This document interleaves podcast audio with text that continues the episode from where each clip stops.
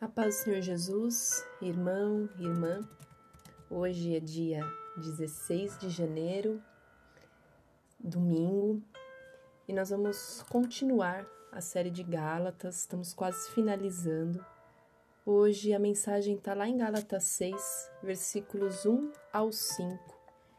E nós vamos perceber que esses versículos, o tema central dele é o amor ao próximo. Paulo ele vai finalizar a carta trazendo algumas instruções de como deve ser esse amor de uns pelos outros. E é importante que a gente se lembre, como nós já vimos, que um dos frutos do Espírito Santo é o amor. E aí temos quatro pontos importantes nesse amor. Um deles é que nós devemos corrigir as pessoas com brandura, que é aquela calma, com mansidão, com paciência, com amor e sempre vigiando com essas correções para que nós mesmos não sejamos tentados naquilo que a gente corrigiu na pessoa, até para que o nosso coração não seja nem orgulhoso e nem arrogante. Outro ponto que Paulo diz é que nós devemos auxiliar uns aos outros de coração, levando uns as cargas dos outros. Sabe aquela frase ema ema, cada um com seus problemas?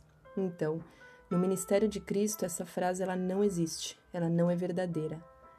Uma coisa é a gente querer se intrometer, uma coisa é a gente querer retirar a carga da pessoa.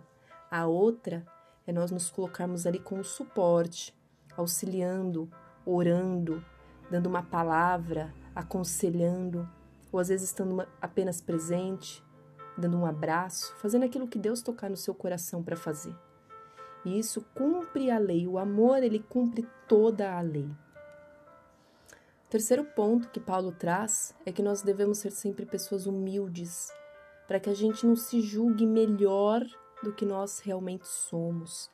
No amor, a gente olha para si mesmo exatamente como nós somos, nem mais, nem menos porque tanto mais quanto menos é arrogância.